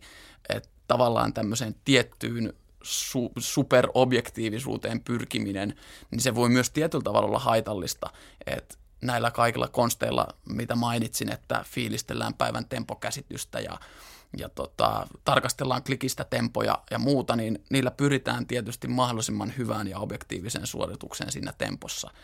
Mutta näiden ei pidä antaa sen niin kuin kipinän ja sielun niin kuin kuolla siitä toiminnasta. Et yliajattelu voi myös kyllä, niin kuin, sillä voi myös mennä me- metsään. Ja joskus, että jos se gut feeling on semmoinen, että tempokäsitys on tänään se, että mä soitan kaiken ylitempoa, mutta niin nyt yleisö dikkaa ja niin dikkaa bändikin, niin silloin voi olla ihan luontaista vetää se sitten sinne ylitempoon. Että ei sekään niinku, ei tämä ole maailman vakavinta touhua.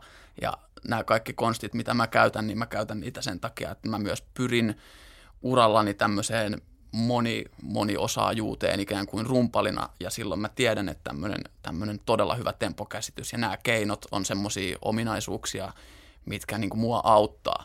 Mutta jos sä oot vaikka bändirumpali, niin ei sun välttämättä näitä edes tarvitse kelata koska te bändin kanssa resonoitte ja te voitte antaa sen, sen meiningin kantaa. Ja monella bändillä se nimenomaan kantaa. Jos sä menet katsoa Red Hot Chili Peppersia, joka käytännössä on jammaillut koko uransa läpi, ja ne vetää vuosi toisensa jälkeen stadionit ja areenat täyteen sillä meiningillä, niin ei varmaan soita samaan tempoon joka ilta niitä biisejä, koska ne elää sille, että se tempokäsitys vaihtelee, ja ne elää sille, että se musa, musa saakin elää. Et sitä voi käyttää myös niin kuin positiivisessa valossa sitä päivän tempokäsitystä.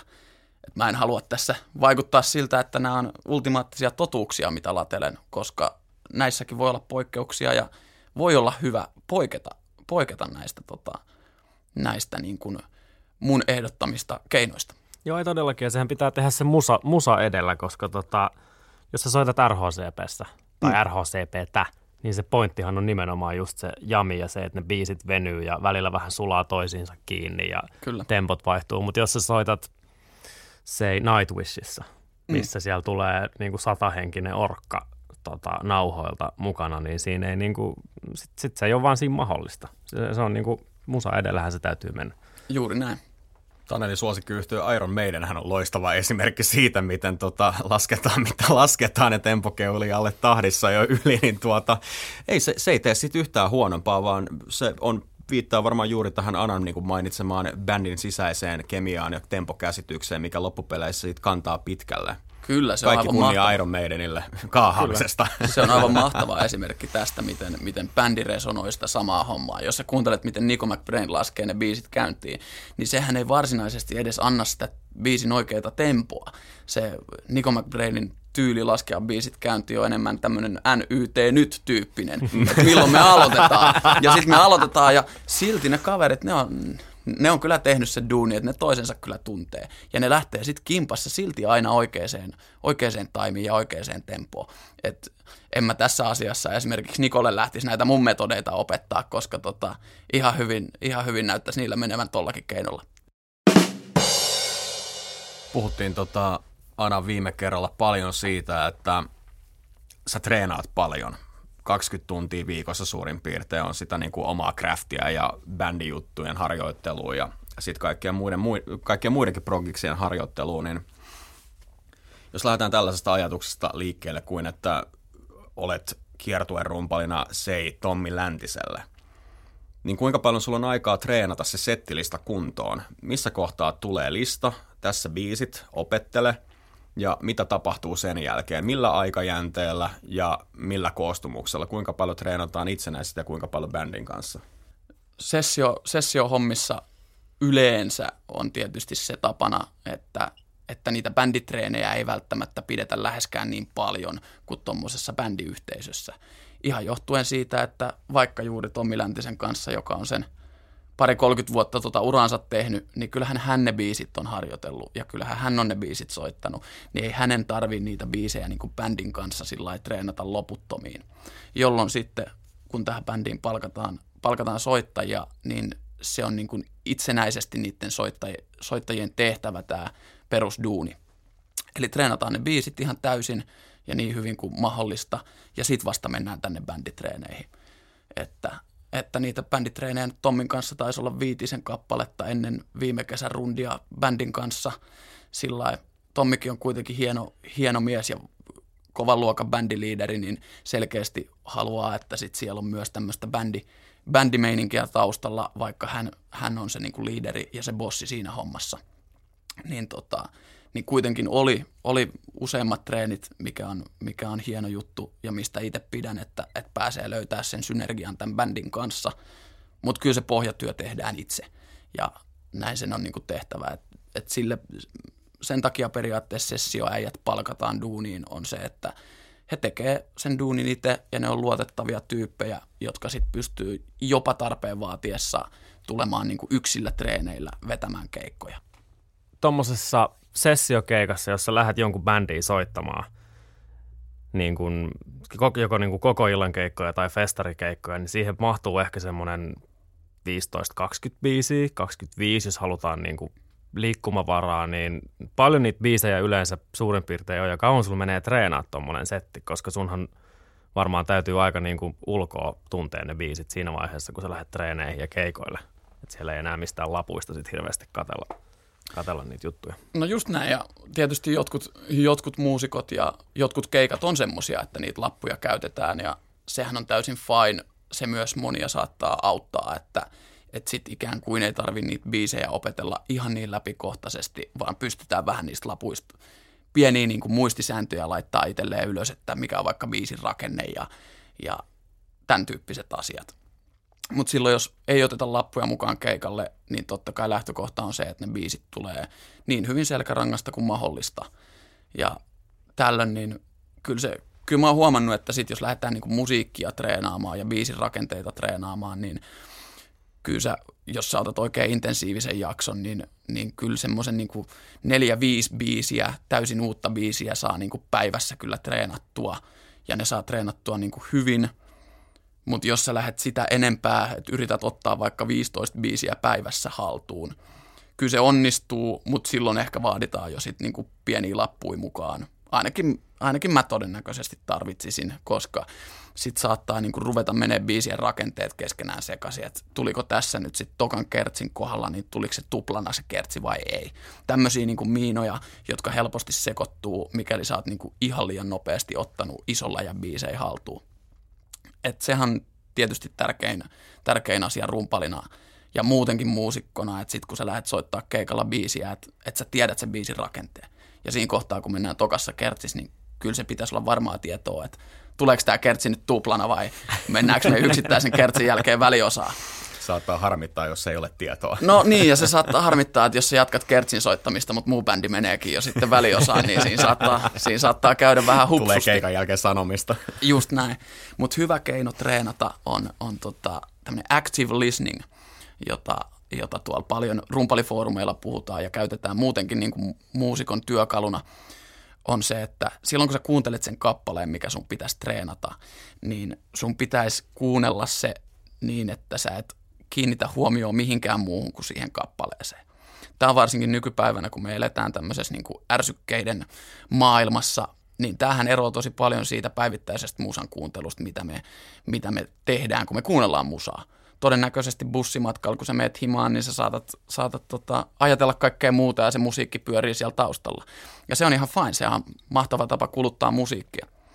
Mutta jos sä haluat treenata jonkun biisin, niin – käytännössä yksi kerta, jos se on tämmöinen aika perusrakenteellinen biisi, missä mennään peruspoppistruktuurilla, niin kyllä se niin kuin yksi kerta, jos sä käytät kaiken energias ja kaikki, kaiken ajatustoimintasi siihen, että miten tämä biisi menee, niin kerran kun kuuntelet hyvin, niin tokalla kerralla sä jo periaatteessa pystyt sen soittamaan. Et sillä se on niin kuin mulle se lähestymistapa, että silloin kun treenataan musaa, niin kyllä se pitäisi todella, todella tarkkaavaisesti kuunnella kerran – ihan vaan sillä että mitä tässä biisissä tapahtuu, tehdä joko omaan päähäsi tai sitten ihan paperille jonkunnäköisiä noutseja just tämmöisestä struktuurista, että tuleeko se tuplakertsi vai tuleeko se vaan kerran se kertsi, tuleeko siellä jotain tiettyjä iskuja tai tempovajauksia tai mitä ikinä.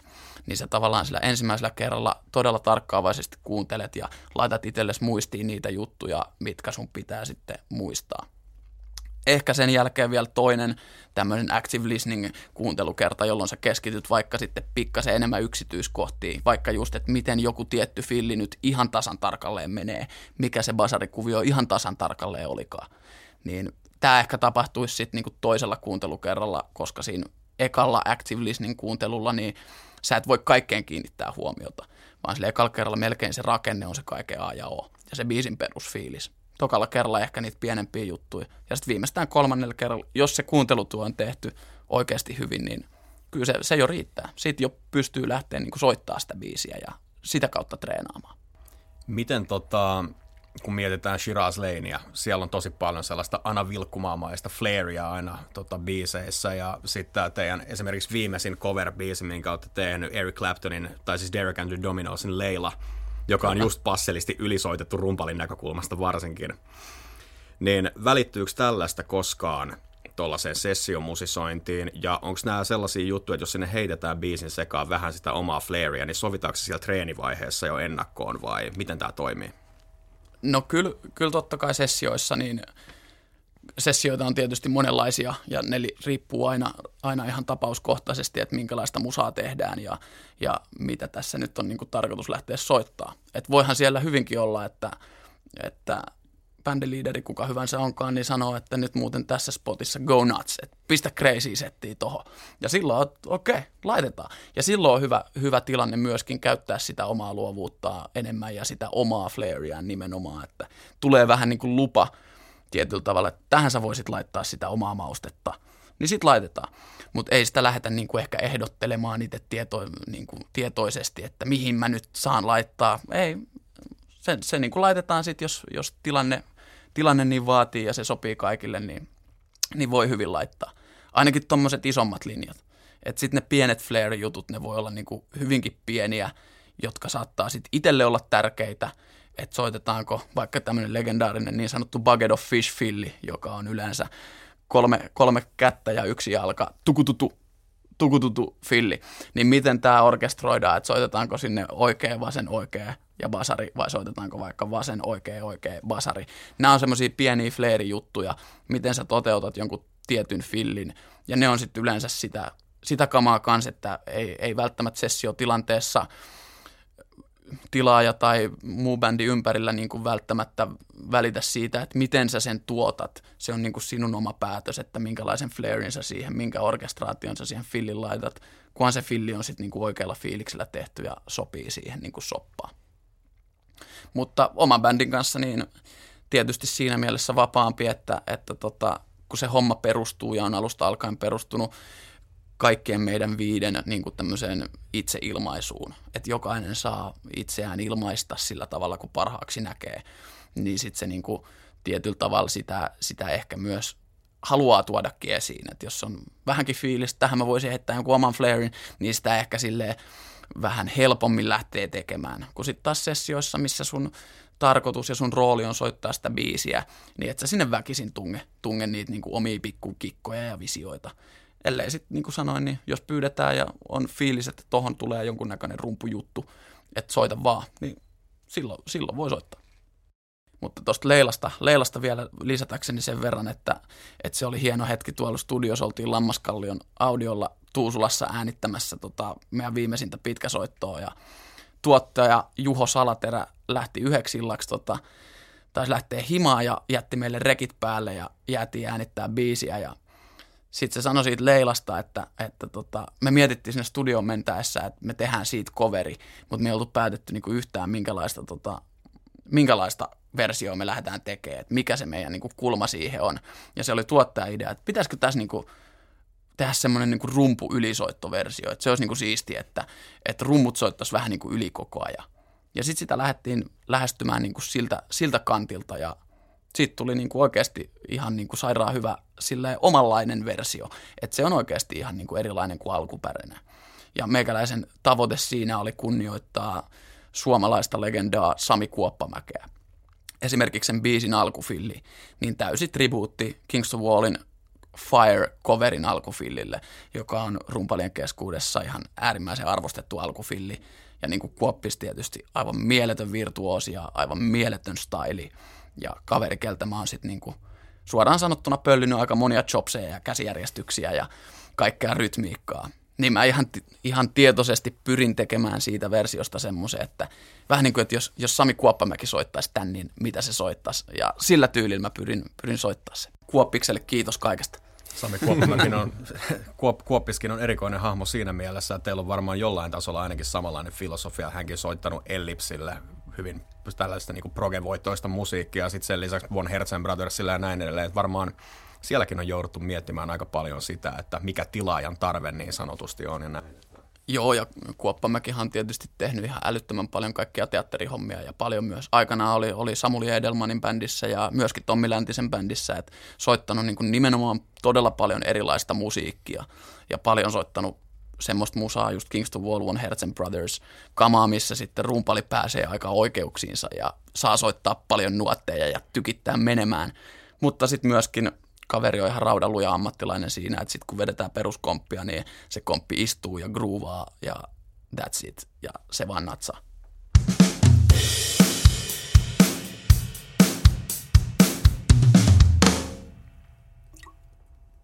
Jos vielä tota vähän puhuttaisiin tällaisesta sessiokiertue-elämästä, niin miten tuollaiseen rundiin valmistaudutaan? Mitä joutuu ottaa huomioon? Mitä mietitään? Mitä sinne lähtee mukaan? Kuka sun setin kasaa? Kuka ylipäänsä saa koskea sun asioihin vai onko se niin pyhä toimitus, että siitä täytyy olla joku kirjallinen ohje, että näin? No valmistautuminen rundiin tietysti on toi, mitä vähän mainitsin, että siinä tehdään muusikkona niin kuin yksilönä se perusduuni, opetellaan ne biisit ja mitä mä tykkään tehdä ja mitä varmasti monet myöskin tekee, on se, että sen lisäksi, että treenailee niitä niin kuin studioversioita biiseistä, niin ihan lähtee omatoimisesti YouTubeen katsoa, että miten tämä artisti ja tämä tyyppi on soittanut livenä tätä biisiä. Että voiko siellä olla valmiiksi jotain semmoisia live-sovituksia, mistä en vielä itse tiedä, mutta mitkä todennäköisesti tulee sitten treeneissä esiin. Niin mä oon pyrkinyt, että mä otan tommosetkin haltuun jo etukäteen niin kuin itse sitten se on paljon helpompi sinne treeneihinkin mennä, mennä jos siellä on tullut jotain tämmöistä live-sovitusta. Et kaikkeen tuohon ei pysty valmistautumaan ja sitä vartenhan ne bänditreenit onkin, että siellä tulee sitten kaiken, kaikki live-sovitukset ja muut, muut niin kuin esille. Mutta kyllä tuon kaiken pystyy myös valmistautumaan itsenäisesti mahdollisimman hyvin.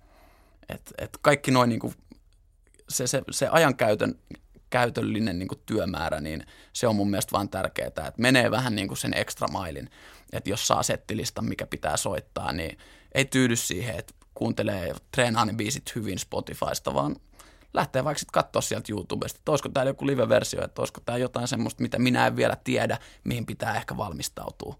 Voi olla ihan älyttömän silleen aikaa säästävää sitten myöhemmässä vaiheessa, että on ton, tonkin asian niin kuin tehnyt.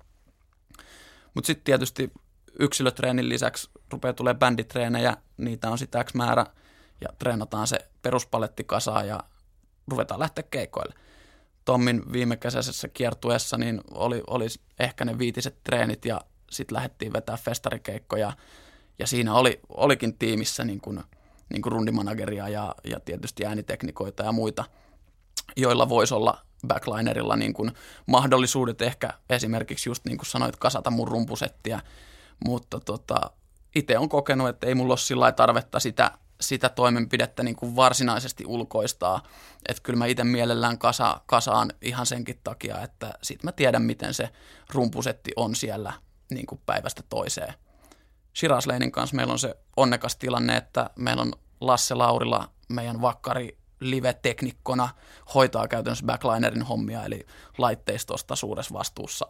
Niin hän on tällä hetkellä maailmassa semmoinen ihminen, joka mun setin kyllä niin kuin osaa kasata, että hän tietää, miten mä sen tykkään laittaa – että, että ei ole ketään toista, joka, joka sen osaisi kasata. Varmasti sen voisi opettaa kyllä, mutta en ole kokenut tarvetta, että, että sen voi itse tehdä ihan, ihan niin kuin vallan mainiosti. Ja sittenpä tietää, että itseensä voi syyttää, jos on jonkun haitsun jättänyt vähän liian kauas, kauas tai muuta. Mutta Tämäkin on ammattilaisen merkki.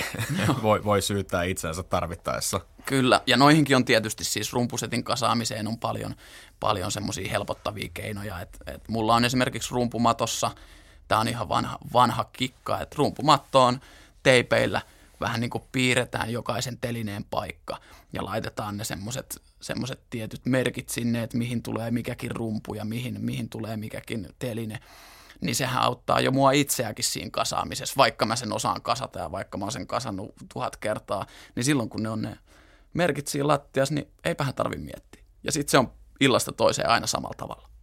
Pystyykö toisen sulle kasaamalla setillä soittaa tai pystyykö toisen setillä soittamaan? Me esimerkiksi edellisen kerran, kun olit täällä, niin tota, puhuttiin Popedasta ja Popedan kanssa soittamisesta. Ja eikö Laku ole aika pitkä kaveri? Ja oh. sä, sä oot taas tommonen suurin piirtein saman mittainen kuin minä, eli jotain 180 ehkä suunnilleen. Niin tuleeko tommosesta niin kuin jotain dimensioeroja, koska sä kuitenkin soitit Lakun setillä sen, sen yhden biisin Popedan kanssa viime kesänä? Joo, Onko se to- vaikeaa? No totta kai jokaisella, jokaisella rumpalilla on oma tyylinsä oikeastaan kasata se setti. Ja ne voi, voi niin kuin erota toisistaan hyvinkin paljon, että missä tykkää pitää sitä crashia ja missä tykkää, kuinka korkealla virveli on. Jo ihan se, että esimerkiksi laku just istuu ihan todella todella matalalla. Lakulla on vielä hyvä story siinä, että silloin kun hän on eka rumpusettinsä saanut tuonne tuota autotalliinsa, niin ei, ei tajunnut ostaa tota rumpupenkkiä. Rumpusetti oli, mutta ei ollut rumpupenkkiä, niin oliko se sitten Laku isä laittanut tota yhden tämmöisen kaljakori ja sille, että istuppa siinä, vai olisiko niitä ollut kaksi, mutta kuitenkin tota, kaljakorin päällä istui ja soitti. Ja siitä jäi Lakullekin ikuinen style istua niin kuin todella, todella matalalla. Ja se on esimerkiksi Lakulla semmoinen selkeä ero ehkä tämmöiseen muihin, muihin tota, rumpaleihin, ainakin suurin osa muista ei ihan niin matalalle istu. Ja tämä tietysti vaikuttaa siihen perusergonomiaan aika paljonkin, että missä, millä korkeudella se penkki on. Ja, ja sitten tietysti siinä vaiheessa, niin tota, jos sun penkki on matala ja symbaalit on korkealla, niin se, se, niin kuin, se tota, etäisyys niistä symbaaleista alkaa olla aika iso. Tämä vaikuttaa siihen perussoittoergonomiaan totta kai, mutta tota, kyllä mä oon myös sitä mieltä, että sit jos sä oot ikään kuin hyvä soittamaan ja sulla on se instrumentin perusteet hallussa, niin sä pystyt diilaan noiden pienten asioiden kanssa. Et jos se on erilainen kuin se sun oma setti, mihin sä oot tottunut, niin kyllä sä, kyllä sä niinku pystyt sen handlaamaan. Et se on välillä myös asennekysymys, että ei lähde liikaa diivailemaan ja miettiä sitä, että toi on nyt vähän väärässä paikassa ja toi on nyt tolleen ja mä oon tottunut erilaiseen. Antaa vaan mennä ja vähän niin kuin tietoisestikin hakee sitä. Mä ainakin tietoisesti välillä pyrin myöskin soittaa paljon erilaisilla seteillä. Ihan sen soundin vuoksi ja sitten myöskin se asettelun vuoksi. Et joskus ne niin kuin ihan eriskummalliset asettelut, että on vaikka ihan eri määrä tomeja ja ne on ihan eri kulmassa ja ihan eri tavalla kuin mulla normaalisti, niin ne saattaa jopa tuoda semmoisia luovia ratkaisuja, että sä soitat vähän niin kuin eri tavalla ja eri estetiikalla, niin ne saattaa olla jopa semmoisia niin hyviä juttuja luovan soiton kannalta, että sä kokeilet paljon erilaisia asetteluja ja soitat. Välillä istut tosi matalalla, välillä tosi korkealla, vaikuttaa siihen, miten sä sitä instrumenttia niin kuin hallinnoit saattaa parantaa ja sieltä saattaa löytää semmoisia niin kivoja kikkoja ihan vaan vahingossa, koska se setti on nyt tosi eri lailla. Niin pidän sitä periaatteessa positiivisena asiana, että kokeilisi ja soittaisi mahdollisimman monella eri niin kuin setupilla ja erilaisilla asetteluilla. Kenellä on sun mielestä hämmentävin setup, minkä sä oot tähän mennessä nähnyt tai päässyt ehkä koittamaan? Hämmentävin setup. No, tulee mieleen, tulee mieleen yksi keikka, tämä on varmaan viitisen vuotta sitten.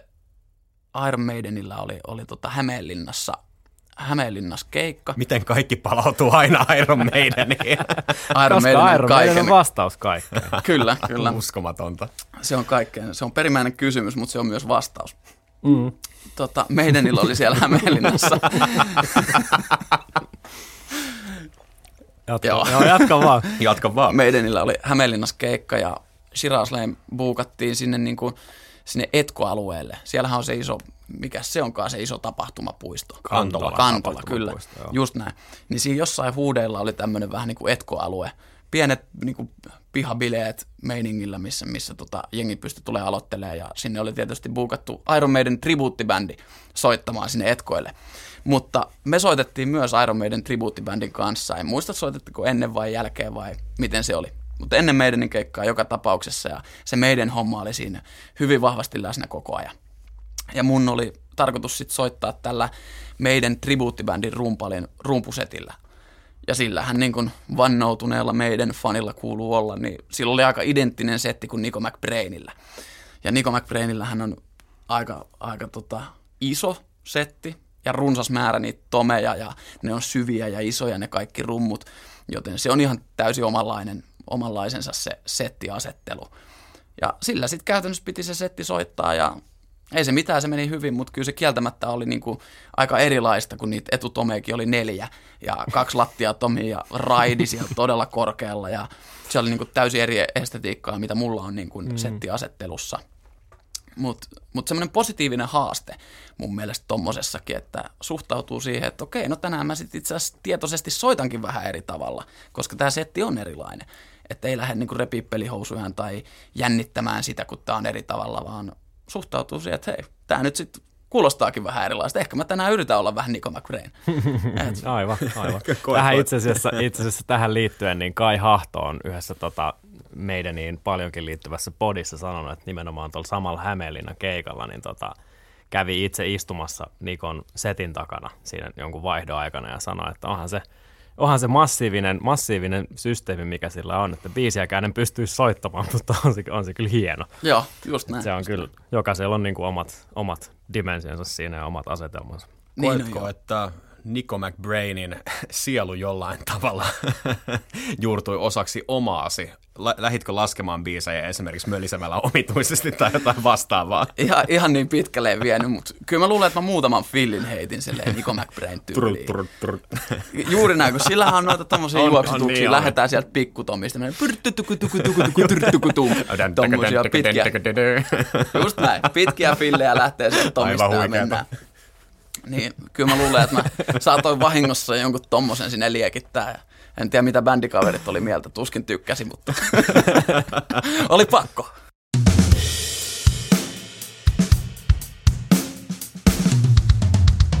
Sulkeakseni luupin, no tällä kertaa se ei tapahdu mitenkään innovatiivisesti tai kuvitellun nokkelasti, vaan haluan vaan kiittää sinua, Ana Vilkkumaa, että saavuit jälleen puhumaan kanssamme asioista.